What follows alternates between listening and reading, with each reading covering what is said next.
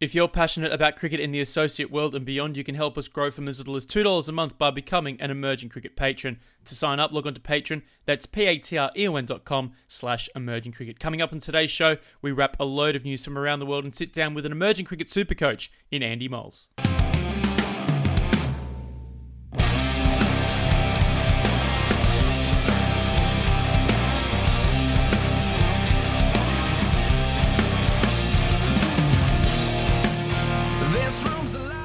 Welcome again to another Emerging Cricket podcast online and on Sport FM in Perth. I'm Daniel Beswick. I'll be joined by Tim Keller and Nick Skinner in a few moments' time when we chat with Andy Moles. But first, some news from around the emerging cricket world. Ireland and Scotland's women's teams will return to international cricket later this month when the two teams meet in Belfast for a four match T20I series. The sides will go head to head from the 23rd to the 27th of May at Stormont, with all matches streamed by Cricket Ireland. Meanwhile, the Ireland Wolves men's team will welcome a Dutch A touring party next week, playing three one day matches at Oak Hill Cricket Club between May 10 and May 13. First choice national team keeper Scott Edwards will lead the side, with a number of players auditioning before upcoming Super League series and other international fixtures. Stepping up for cricket on two fronts, new Oman Cricket Board chairman Pankaj Khimji is also set to assume the role of vice president of the Asian Cricket Council. Pankaj stepped into the role as chairman earlier this week following the passing of his father Kanaksi, who was the founding chairman of the Oman Cricket Board in 1979. Pankaj will continue his continental role from the 2021-22 AGM to be held before the end of June. Pankaj had previously sat as an executive board member on the ACC and will work under President Jay Shah. Malta has been forced to pull out of the upcoming Central Europe T20I Cup held in the Czech Republic due to restrictions preventing them from leaving their country. Austria and Luxembourg will still travel to Prague for a tri series alternative. The tournament begins at the Vinor Cricket Ground on May 21. And Nepali men's opener Kushal Bhurtel has been rewarded for his record breaking start to international cricket with a nomination as April's ICC Men's Player of the Month. Bhurtel joins Pakistan pair Fakhar Zaman and Babar Azam as nominees for the award, and fans can cast a vote for the award winner on the ICC website. That's all the news in the emerging game this week. For more, log on to emergingcricket.com. Coming up, Andy Moles. I'm Jared Kimber, and you're listening to the Emerging Cricket Podcast, perhaps the only cricket podcast that can tell the difference between Akira Bascom and Oneis Bascom. When talking about the emerging game, not many people have a resume as long and esteemed as our next guest. Boys, the usual welcome. Ooh. With over 15,000 runs in first class cricket in England and South Africa, our guest has had a number of coaching roles in both the full member and associate spheres from Hong Kong, New Zealand, Kenya, Afghanistan, and almost every place in between. Andy Moles, welcome to the Emerging Cricket Podcast. Good morning. I hope you're both well. Now, a game that we've played in the lead up to this interview, Andy, where in the world are you at the moment? Because every time we see a, a news piece on you, you're in a far flung corner of the earth. You've undertaken a number of roles what are you doing at the moment? Well, I've collected a few air miles, you're quite right. But uh, I'm currently based in South Africa. I live in Cape Town. And I've recently left Afghanistan uh, due to COVID because there was no travel. Um, I was director of cricket there, and um, we came to a mutual understanding, really, that uh, I couldn't travel there. And there, we all know not much cricket being played at the moment, so they, they were getting no income, really. So it was a, not really a reality that I could stay on, you know, earning money and when I couldn't travel to the country. So that came to an end, unfortunately. And um, yeah, so I'm I'm looking for work, which is obviously difficult at the moment with the with the travel status around the world. So I think you're in a rather unique position where you have seen quite a lot of the emerging game through undertaking different roles, both you know recently and, and going back as, as far you know, as far back as, as the start of the millennium. What's your assessment of, of the emerging game at the moment? We know that, that COVID's played a big issue with a lot of things at the moment. Where do you kind of see associate and emerging cricket at the moment in comparison to say 20 years ago when you picked up work at, at Hong Kong? Yeah, I think the, the biggest thing is is and they still haven't got it right. Still not enough cricket for the um, for the smaller countries uh, to, to, to play because the only way you can learn is to be by playing against stronger opposition. And I've found in, in all the, the associate uh, members that I've worked for, the biggest difficulty is, is finding enough quality uh, opposition that you can fit around. You know, what is essentially, although it's got better, is, is an amateur game. You know, when I first went to Hong Kong and, and, and Kenya and, and places and stuff, a lot of the guys have to practice around a work schedule. So, you know, Hong Kong, we used to practice at half past six in the morning. Then guys would go to work and see them at the end of the day. And one or two of the students or whatever might come in at lunchtime. So you have to be very flexible. Where the luxury of full members is you can, you know, they're with you. You've got a squad like in Afghanistan now. I mean, all the players just are paid enough to get by because it's cheaper in Afghanistan, uh, cost of living so they've they you know if we want to practice all day, all day, you know, every day, the the players are always available. So therefore you can work on your skills. Um, so I think that's one of the biggest problems. The other issue is is quality practice uh, facilities. Um, obviously, Afghanistan with, with the issues of the, the war and everything else have got basically very poor basic practice facilities, although they're getting better. Um, but you know, when you go to look at Scotland, they've got good club facilities there when I worked there. Hong Kong were very good, but the grounds are very small, as we know. So it's difficult when you go on tour to get them used to fielding on bigger fields. So each country brings its own uh, unique difficulties. So just looking a bit over that time, you know, you, you've seen a lot of associate cricket, and it's obviously changed a lot in that time. What, what are some of the successes that the ICC has had in that time to, to help grow the game? that you've seen, and, and, and maybe you know what what are some of the things that haven't worked out so well for them? I think one of the big successes uh, was um, when they brought in the, the four day or the three day and four day cricket mm. into their program, so the players could learn to play the longer format of the game. It's been my experience that a lot of the associate countries play a lot of one day cricket and T20 cricket because it's short, it's sharp, it's quick, and, it, and it's cheaper to op- to run in their own countries than having a three or four day competition. The other thing is that you know the facilities and the wickets in some of the countries uh, are difficult to get to last for four days, so the groundsmen have to be educated. Um, so I think what that was, oh, what's it, 10, 15 years ago, they brought in when I was in Kenya, or nearly 20 years ago now, they started the, the, the, the um, Intercontinental Cup. Yeah, yeah. Which which was very good. I mean, Scotland won the first competition. They played us, Kenya, in, in the in the final. And that was a good way to, for the players to learn to play the longer format of the game. And I think that they have um, cut that back now, I believe, which I think is a mistake.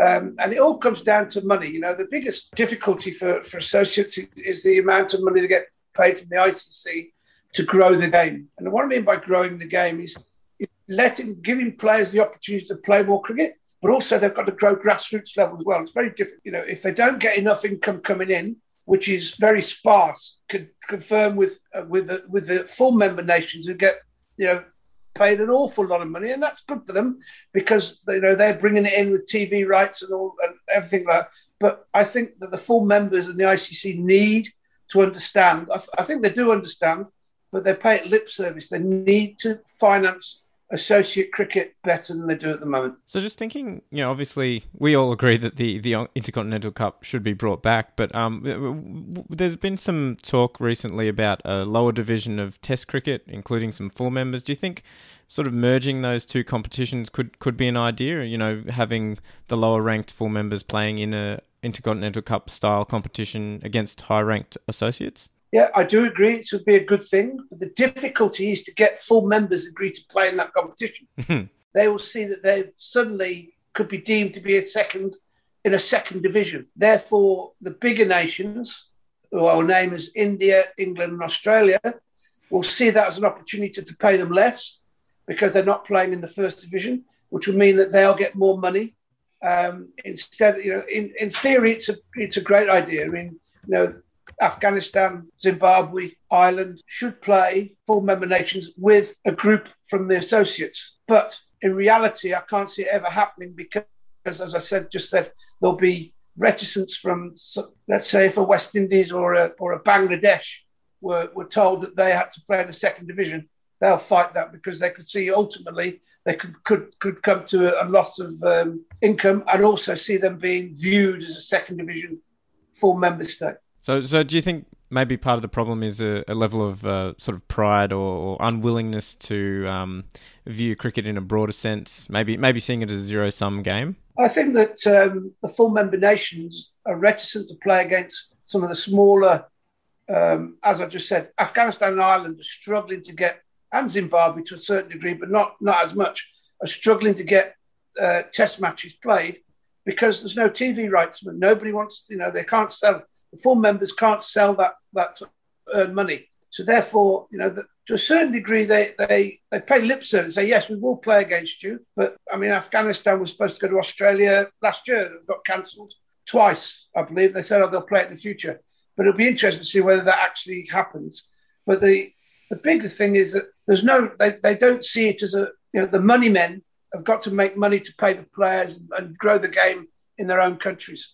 And playing against some of the smaller nations, they see that as, as a it's not going to help them get to where they want to be to support their own game. Before we move on to your work in one of the other stans, uh, it's always intrigued me about Afghanistan and how cricket is seen within within the country, format wise. You know, we hear colloquially from people within Afghanistan that, that their first class uh, red ball game is, is followed intently. Is, is that the case? You know, is there a lot of support behind the first class competition and and seeing Test cricket as, as the pinnacle, or is it seen differently with within the country? I think the players themselves see white ball cricket as the most important because that's, a, you know, I'm sure you can imagine, but if you imagine it, make it 10 times worse. The, the, the poverty in the country is terrible. And obviously, with the war, the war going on, um, the risk to life is, is, is so daily. These guys players have to put up with threats and things like that. But their way out of poverty is is IPL, BBL, and all and all that sort of. thing.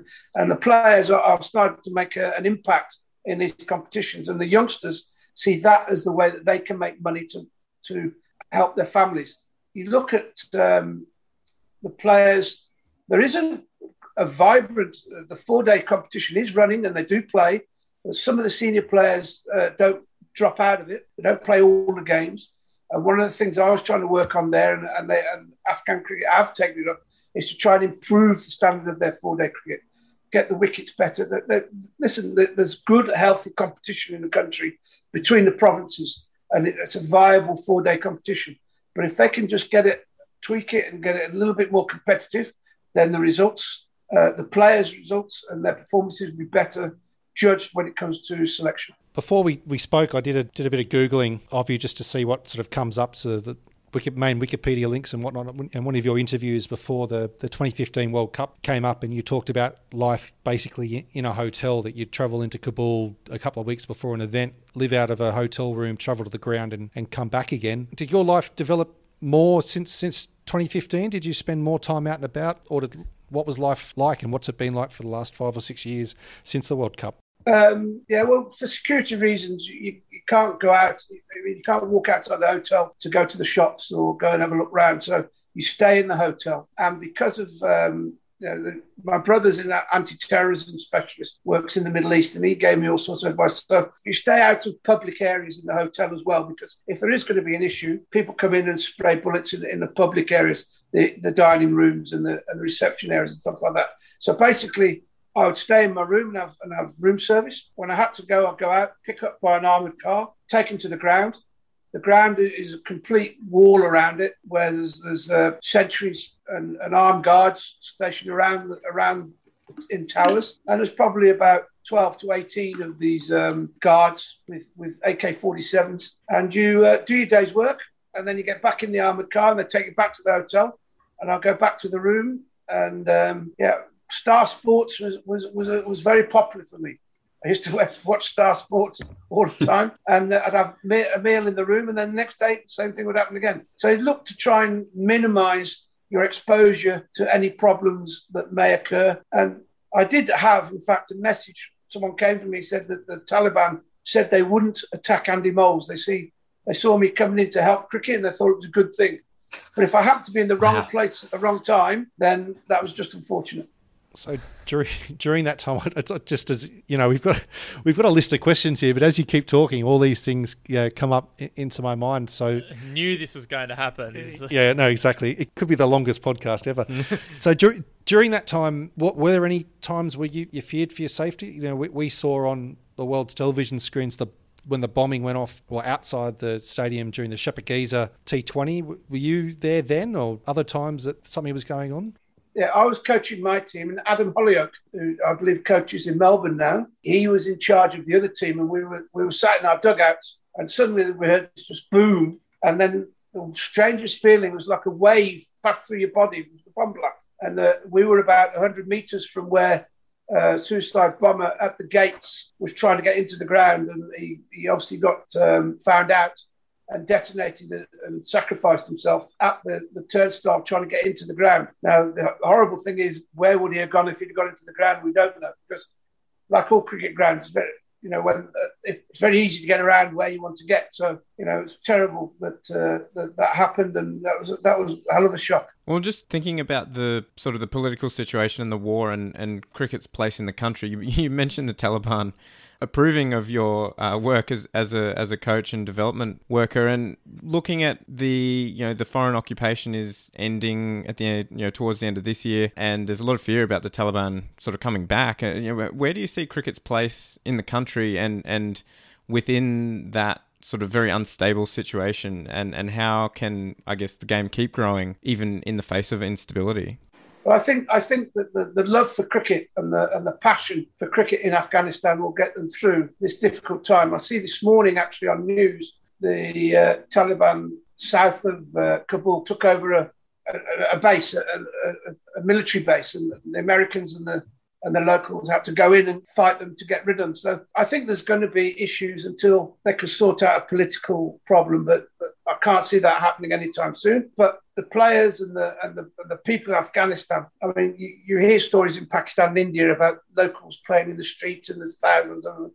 Afghanistan is exactly the same. Cricket is a religion and they they will do everything they can. I mean, I, I can't see the locals not having that. They won't lose their passion for the game. So I think I think the game will continue to grow, but it'll have its challenges certainly. And and just on that, you know, looking at the demographics of cricket, it, it's still um, heavily Pashto dominated in, in terms of who plays the game and, and who's interested. And so I guess what's the next step for cricket in Afghanistan to expand westward out of the kind of Kabul eastern area and, and into the other ethnic areas, especially the Tajik population? Yeah, I think they're, doing their best to try and grow the game, but that's a challenge that, that they've got to grasp and get more people. I think there's a group of players who have been involved for the last 10, 15 years that are some, coming to the end of their playing life, if you understand what I mean. I think they can be used as ambassadors to get out into, into the outlying areas to grow the game even more. The problem, that's not a problem, it's a great thing. I mean, whenever they go to, I've, I've, I've seen, um, they've asked for quick bowlers. They have a quick bowling camp. And they're saying Kabul, right, we want to, we want as, as many who thinks they can bowl quickly. And there'll be 400, 500 kids turn up. Some of those, they say you must be under 19. Some of those, some of them are obviously 30, 32, 33. they just, they, have to just farm them out. Um, but the passion, leg spinners, I mean, leg spinners with Rashid Khan in the way he, he he's idolizing the country. There must be, and I'm not not joking, there must be at least 20 to 30 leg spinners that can play first class cricket around the country easily in that country. As youngsters, they all just copy, like the old West Indians, when the West Indies were top of the game, there was quick bowlers, you know, all over the place. In Afghanistan at the moment, the wrist spinners are everywhere. And there, there's some amazing talent. And then I suppose when you have that much talent, you can sift through and, and, and find the diamonds. And Afghanistan over the last four to five seasons have been so strong, especially in, in franchise cricket. And they've, I think, been they've, they've sort of capitalized on, on the time that they're in at the moment where spin bowling is very much in vogue especially in, in the limited formats but i suppose you you know working on a on a day by day basis with a, a number of those um, young spinners. What what's their modus operandi when they when they go out in the field and, and bowl? What's their secret to, to their success? Well, it's all. I mean, any cricketer, it's about hard work and not taking shortcuts. A lot of the guys, some of the guys, want believe that, uh, as in all countries around the world, that they're actually further along the road than they really are, and want to know why they're not getting opportunity. The biggest thing is because you know you got Rashid, Mujib, and, and Nabi in the, in the national side three quality spinners. Qais, Ahmad, the, the left hand Chinaman who's played with. There's no there's no space for them. How, how, how, can they get in the national side? So, but there's others like not quite as good as them, but quality quality spinners that come to me when I was chairman selectors. Say, well, why can't I play? I said, well, which one are you? Tell me which one of those I should drop to get you in the side. Yeah, but I'm, I'm when I play first class cricket, I'm great, great figures. So yes, you are. But the bot, there's a bottleneck. There's a bottleneck. So the diff- the biggest difficulty is trying to keep them hungry, and try and keep them uh, focused. That you know they've got to wait for their opportunity, and some of them are, are not not as uh, patient as others, unfortunately. That kind of leads into my next thought is, you know, with the advent of, of franchise cricket around the world and, and a few more opportunities to, to play some high end cricket, especially in four member countries and, and earn a, a decent pay packet for, for doing it. Does having, you know, having those opportunities around in, in places help that bottleneck of, of Afghan talent? Because I've seen, you know, in the BBL we've had uh, Noor Ahmad and, and Qais Ahmad, and I don't think Qais Ahmad's actually played an international for Afghanistan, at least in one format yet, which which does, you know, lead into to your point about the, the quality. But so I, I, suppose open it out again to, to the associate world and, and key players in the associate world. How important is that opportunity for, for those players to, to earn a living in, in cricket and give them a chance to be closer to full time in, in, developing their, their skills? Yeah, firstly, Qais has played. He's played Test cricket and uh, T20 cricket. Um, he was when I was coaching. He, he, he's played uh, both formats of the game. He played Test against um, Bangladesh and he played against Ireland in the T20 competition. But it is vital for them so they can keep as I keep saying they need to play against better players. If they if they don't if they just play at home and stagnate and just play against the same quality of players all the time, then they can't judge how how they how they're improving. So I think all players have got to strive to play at the strongest and the best possible standard cricket that they possibly can. And I think the franchise cricket gives them that opportunity. Now, just uh, looking on the batting side of things, one I, I, know you were you started off in Afghanistan as the batting coach, right? Yeah. So uh, one thing I, I'm kind of wondering is how did you keep patience with the Afghan batting lineup, considering how much they had a tendency to just uh, completely collapse? Well, they, um, they, they, they're a hugely passionate side. And as I said to you, they've been brought up on a diet of T20, T20 cricket. And when we play the longer format of the game, if somebody bowls a maiden to them, they, see that as a challenge. No, you're not going to bowl another maiden for me, you know. they they want to play the game in a highlights package. Mm. What I hmm. mean by that, when you if you watch TV and the highlights package, you don't see many forward defences or the ball being left. They want to just attack, attack, attack, and, and put yeah. the pressure on the bowler, which is fine, but you can't do it. The you know the risk factor escalates if you want to play. There's a thing, Hansie Cronje, when I worked with Hansie, he he said to me about four day cricket. Now I'm talking 25 years ago, so the, the numbers have changed somewhat. But he used to say that if you're scoring, if the team is scoring below 2.8 runs and over, then you're under pressure. you're putting pressure on yourself and make you have to play shot. But if you're scoring over 3.3, which is 20, I know the game's changed now, but there's a window between two. We used to work on between 2.8 and 3.3. But if you're in that window, it's it's relatively risk-free cricket, and you can move forward. Now it's probably in four day cricket, three to 3.5, let's say. If you're in that window, the risk factor is less than trying to score at 4.2. Or, or on the other hand, if you're only going along at 2.5, then external pre- you feel under pressure and you play more shots. So what I tried to get to the Afghans to understand that to recognise that window, and sometimes we got it right, mm. and sometimes we didn't. There was other times when I when I used to tell them, right, you're going to be judged on balls faced not how many runs you've got in the scorebook. I'm not interested if you score 45 off 40 balls in a four day game or 80 off 80 balls. I want you to fuzz. And we, we got them to understand, uh, Shah in particular, batted longer and longer sessions and accumulated runs.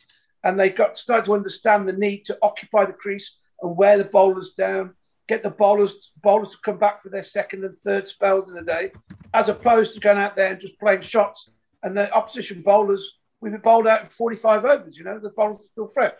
So it's getting to understand there's a mental side to the game as well as, as just the tactical side um, reading a little bit on Tendulkar when he grew up, his idea was that a lot of the time he actually judged a lot of his innings by how long he batted or how many sessions he batted rather than how many runs he actually scored, which which kind of plays into that. And I think we saw in, in UAE with that recent series with Zimbabwe, looking at, at the way Hashmatullah went uh, about things in, in that particular test match was, yeah, it, it kind of went more towards that idea of thinking about batting long periods and, and rather than looking at the score when I, I think you know one of the, the, issues that we do see in the infancy of, of test match nations and Afghanistan certainly being one of those at the moment is that at the top especially in the, at the top order a lot of players don't really understand the significance of just leaving the ball alone and giving giving themselves half a session just to let things go and, and to just to open the door for people later on in the innings to you know accelerate when when you have to.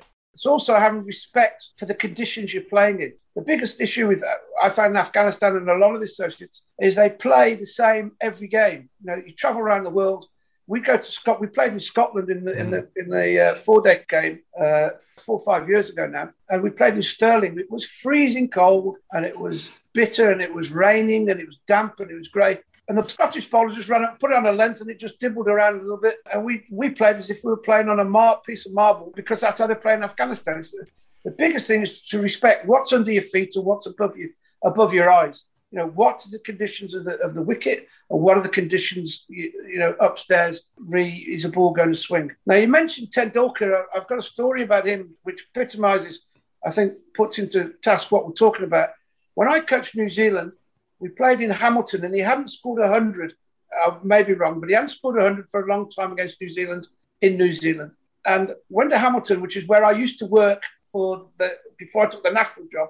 I worked for Northern Districts, which was based in Hamilton. So the day before the test match, I went into the offices just to greet the people and say hello and that's I And the indoor school is part of the offices. You can hear it. If anybody's working, you can hear it. I heard this boom, boom, so I walked into the indoor school, and there's Tendulkar's son is feed, feeding the bowling machine, and Tendulkar is blocking every single ball. He didn't play a, a, an extensive drive. He didn't. He just defended every ball. And I said to one of the guys, "How long has he been doing that?" So he's been there for an hour and a half, just doing exactly the same thing. And the next day, the most painful, delightful thing I ever saw in cricket is he blocked 100. he did not go down the wicket and smash it. He just he so badly wanted 100 that day he just blocked it. Yes, he, he got a couple of times, obviously beautiful, go through the cover ball, but he did not play a full range, extensive shot until he got over 100. It was actually a thing of good. Although it pained me, it was a fantastic thing to watch. So that's uh, what's the term? It's like watching your favourite pub burn down. That one. right. Um, one of my favourite memories in cricket, and I'm sorry, but I've got to do this, is um, Hong Kong versus Afghanistan T20 World Cup qualifier 2015. 16 runs to win off the last over. Mohammad Nabi with the ball in hand, and it all comes down to the last ball. Babar Hayat hits two, and it, and they come back and win. Famous victory for Hong Kong. I hugged Warren Dootram within an, uh, an inch of his life. But tell me what it was like on the other side of that coin, because I've talked about this memory so much, and I there was the first time we sort of came across each other was in, was in Dublin when you were coaching the Afghanistan team. Tell me about what that last over was like for you, and. Uh, was it just another heart attack moment coaching Afghanistan, or, or what? It wasn't. It wasn't very easy to watch. That's for sure. It, um, there was a number of things that happened that day that uh, just struck me as being very odd. You know, Nabi, who, who bowled beautifully at the end of the innings, suddenly had the wrong cassette in. He just he just bowled knee high full toss, and and, he, and they the Hong Kong guys uh, took full advantage and played very, very well. But you know, the, the, the, difficulty thing is, is as a coach, is you have to just sit back and watch things unfold in front of your eyes. When you're a player, you can actually, and that's a diff- the hardest thing for me going from playing to coaching. When I was playing, if I was in a bad trot, I could do something about it. Right, I'm going to, as Tendulkar, I'm going to block a big score today. I'm going to make sure I get spend some time in the middle. Sometimes batting, you have to be a little bit selfish because it helps the team as well. But when you coach, you can put all your plans in place. You can put the matchups, what you want, who to bowl to who, and everything. When the game unfolds, it's like reading a book. You just have to sit back and turn the page and just see what happens in front of your eyes. And not only that game, there's been many games. You think I thought we discussed we weren't going to do that. look, uh, it just look, it was one of those things that just came to mind when we were talking. I, I promise I hadn't planned that. Okay, it was just one. I just wondered what, what it was like on the other side because, like I said, it's there's always two sides of the coin. Like for me, it was one of the finest days of cricket because of, of what it meant for the players and, and the organisation as well. Because making a World Cup, the funding, the exposure, and everything that comes with it. So, okay, I, I won't do that again. I'm sorry. Okay, we'll move. We'll, even better, we'll move away from Afghanistan. Um, recently, you know, we're talking about the I Cup earlier Is as that sort of bridge between associate cricket and full member cricket. At the other end of the scale, beyond the 104 ICC members, there's a, a number of countries doing a lot of work to, to try and get themselves to a situation so they can apply for associate membership. And one of those is Uzbekistan, that you've actually done some recent work there. Can you talk about, well, how that came about, but what you did there and what, what you saw? Yeah, I went there for about uh, seven or eight days uh, just before Christmas. They asked me to go, um, first of all, they're beyond their infancy. They are just literally starting the building blocks. They haven't even got a foundation really uh, of, of, their cricket culture yet. but there's um, a group of people. Aziz is the chairman or the president of the cricket there, and through his own funding, he went to India uh, for education, came back and wanted to start cricket in the country. So they asked me to go and, and do a basic coaching course because they want to get literally start. So they thought quite rightly get the basics of the game taught to to I think there was 15 or 16 coaches. They asked me to come and do basically a level one course, the, the basics, them to understand the game. Uh, so they flew me in. It was when I got there, it was probably about two o'clock in the morning, and it was about minus bloody 10 degrees. It was freezing, but they looked after me ever so well. Very passionate about the cricket. So we, we, we went to the, the, the board room of, of the, um, the president of, of the cricketers company, and there was, as I say, 15 or 16 coaches. So my first question, so tell me, how much do you know about cricket? One guy put his hand up and said, Well, I've, I've played when I was in India. Two other people said, Yes, they've seen it on YouTube. The others don't even know what cricket is. Nothing. Now I'm going to teach them how to bat, bowl, and field. you tell me you think that's an easy job. So I had to rewind everything back I was going to do. We did a lot of uh, YouTube showing the game, showing white ball, red ball, did the basic bowling field. So we took them into an indoor tennis court and we did basic. But their passion was fantastic. But you know, they are really, really at the very start. But they, they, I see that they've they've started to build two cricket grounds I saw some pictures on the on the uh, on the web that they're, they're scarifying outfields. Have been given two outfields, uh, two fields to make into cricket grounds. They've got coaching going on in, in universities there, so they're, they're, they're moving quickly. And I believe they're having a T20 competition in June, July, where there's four teams are going to play. So that'll be their first sort of um, cricket competition. And they've signed some sort of an MOU or, or collaboration with the Russian Cricket Federation.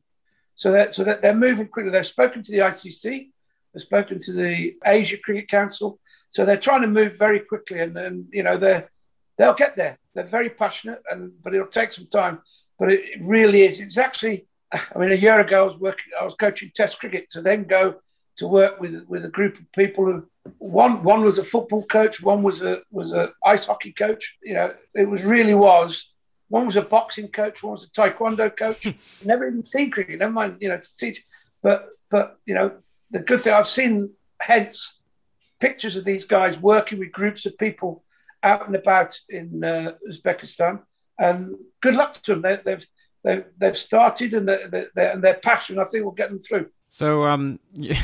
I guess questions about where, where cricket sits in the public consciousness, um, you know, n- not not really there yet. But uh, what sort of preparations on an administrative side of things are required to attain ICC membership?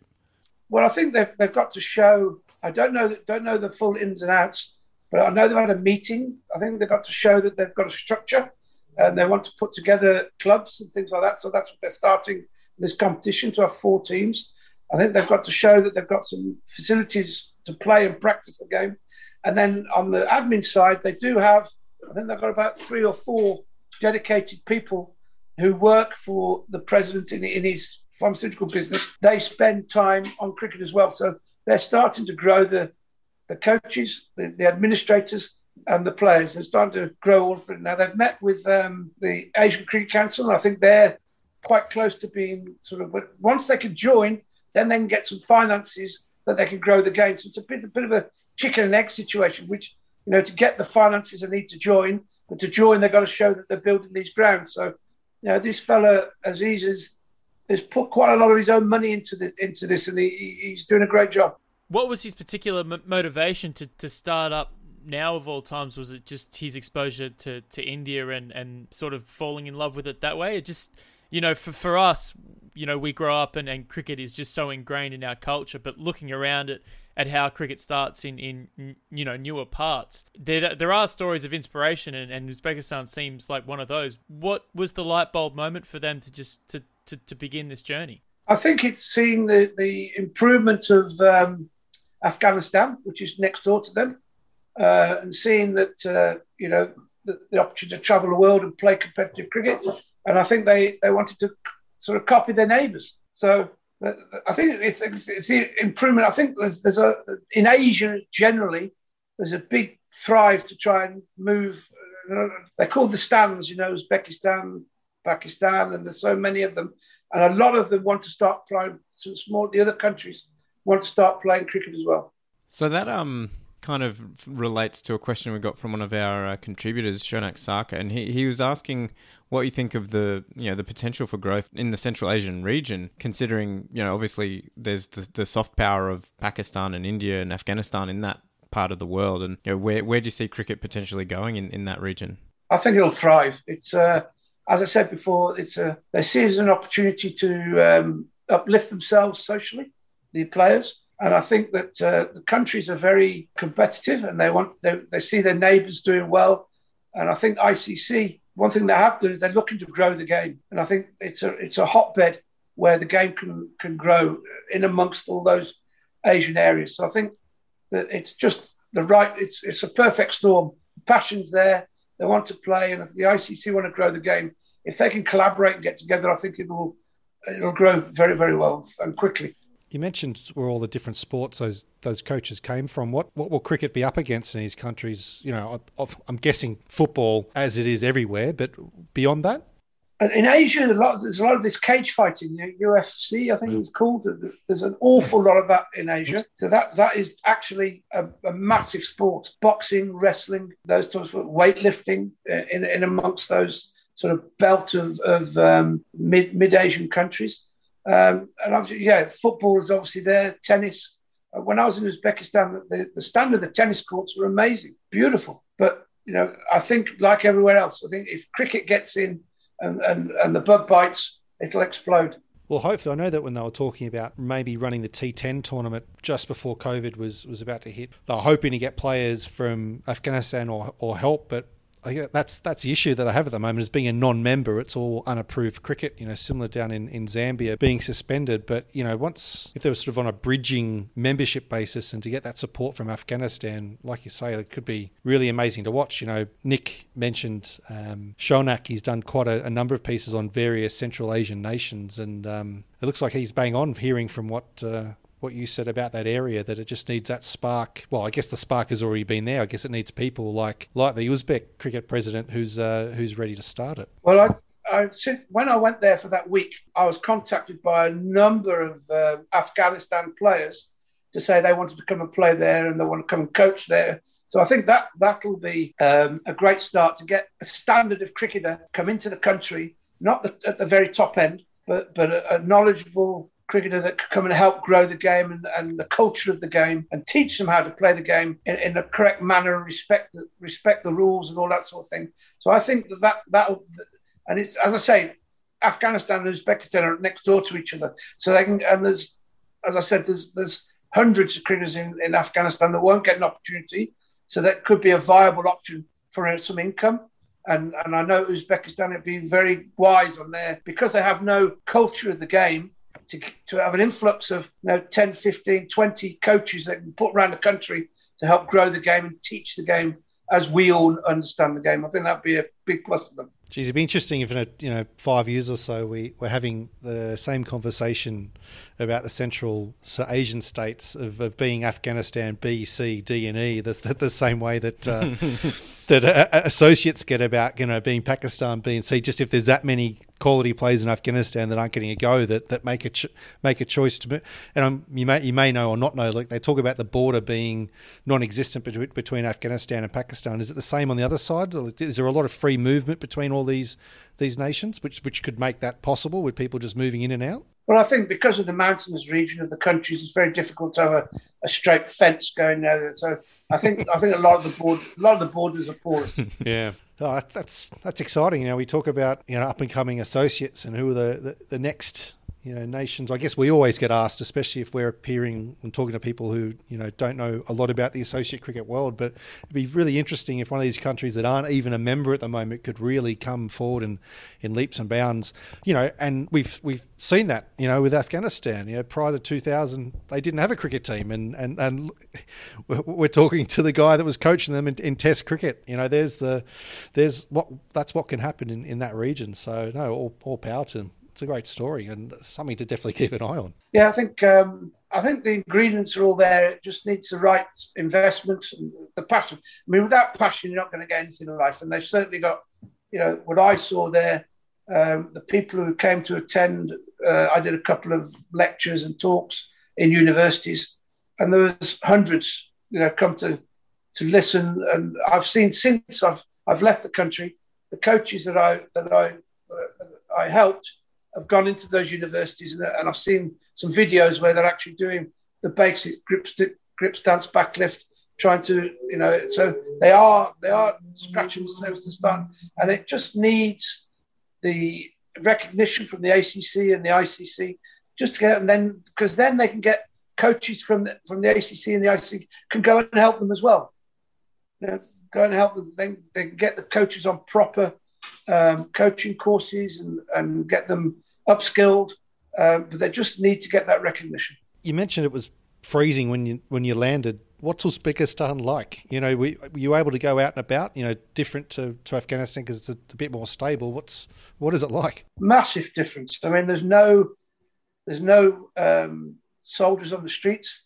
When I landed, I mean, I, I understood it, it was part of the Russian um, Empire years gone by you, I, I, in the town centre, there's five and six lane roads on each side, pristine, no rubbish. That when I was there, there was some snow on the ground, so it was bloody cold. But they, the country is, is regimented. There's no trouble between um, religious, whichever side uh, uh, religion you're on. They live live together, no issues at all. It was perfectly. You could go out, walk around the malls and it's just, I mean, the two countries next to each other, but they apparently they had some issues about 15, 20 years ago, and the government just stamped it out, said, no, we're not going to have any fighting in, in between religious groups. We're all going to live together. And it was it was fantastic to see and to be a part of. Yeah, I think it's, it's one of those places you sort of you might hear the name in school and or even post school and, and it, it, just it seems just so far away. It's just interesting is that a place you could you see yourself would you be able to live there do you think? I guess if you've lived in afghanistan you could probably live anywhere though couldn't you? Yeah i don't think i could live there full time. I'd like to, i was going to go back they were going to take the, their national team or their group of players that they've got. We're going to go to the uae and play in some club competition but with the uh, with the COVID and, and visas and everything, they, they couldn't get them. I was going to go and join them in February. I'd like to go back and be involved with them, but I don't think I could live there full time. I could do some consultancy work for them because I think to be to be there full time would be too much. But to be there, um, being away in that in, the, in, the, in what's going there, I think I'd lose my enthusiasm personally because because it, it's such a tasking job to, to be done. Whereas to keep myself rejuvenated and focused, I think you know three four months at a time, and then have a month a month away, and then go back again. I think that that's something that we could do. But I think for any Westerner to go and live there full time, I think it would be quite difficult it, it kind of just thinking, you know, off the back of that, you know, looking at, at the roles that you have undertaken, a lot of them have been quite intensive where, you know, you've gone into a situation and, and you've basically sort of been at the coalface the, the whole time. Is that is that your thinking rather than yeah having a, a full time kind of outlook at a specific position? You get in in the trenches for as long as you can, make as many changes as you can, and kind of work around in, in that way. Because I can imagine, you know traveling around as much as you have, it, it can be quite an exhausting thing to do. And even you know with with the you know the world that we're in at the moment, where traveling you know comes at a premium, it's it's almost impossible in some ways. Yeah, I think um, my career has been up and down with uh, in, in, in terms of of work people. I I don't how do I put this properly? I don't suffer fools easily. You know, I I I I I'm fully committed to anything I do, and if I feel the players or the administration aren't as committed as, as, as I am, then then the relationship unfortunately breaks down at times. But the, the biggest thing I, I enjoy is I, I, enjoy a challenge. And I, Hansi Cronje, we, we about cricket once, and, he, and I spoke to him about when we were at Free State, we didn't do so well one season. And he said, Coach, judge yourself by when you leave any environment, is it better than when you joined? And he likened it to like a rugby ball. He said, you know, we pick up a rugby ball, we run down the field. When you leave, if the ball's further down the field than when you than where you started, then you've been successful. And I think in all the, the, the places I've been, I've left the organisation in a better place, both um, technically and skillfully, and advising the coaches and building a structure than when I arrived. And I think, you know, that that's that. I'd like to think that's how I'd like to be judged. Are the are the associates or the full members, or are they better? Or the players in a better position than when when I started? That's the end of part one with Andy Moles. We'll have part two next week on the show. Make sure to subscribe to the Emerging Cricket Podcast if you haven't done so already, so you can tune in as soon as it drops every week. Pass the pot around and make sure to give us a five star review. If you want to support us financially, go to Patreon. That's patreon.com slash emerging cricket, where you can support us from as little as $2 a month. You'll get access to extended shows of a number of our podcasts, and you'll have a say on emerging cricket's direction. For now, on behalf of Nick Skinner, Tim Cutler, and myself, Daniel Beswick, see you next week.